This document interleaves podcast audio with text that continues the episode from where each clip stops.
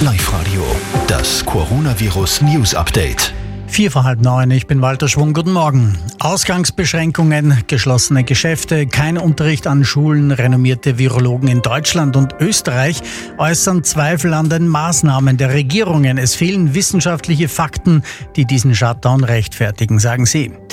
Kein Reifenwechsel oder Autoservice. Die Werkstätten haben geschlossen. Sonderregelungen gibt es aber bisher bei uns keine. Deutschland hat schon welche.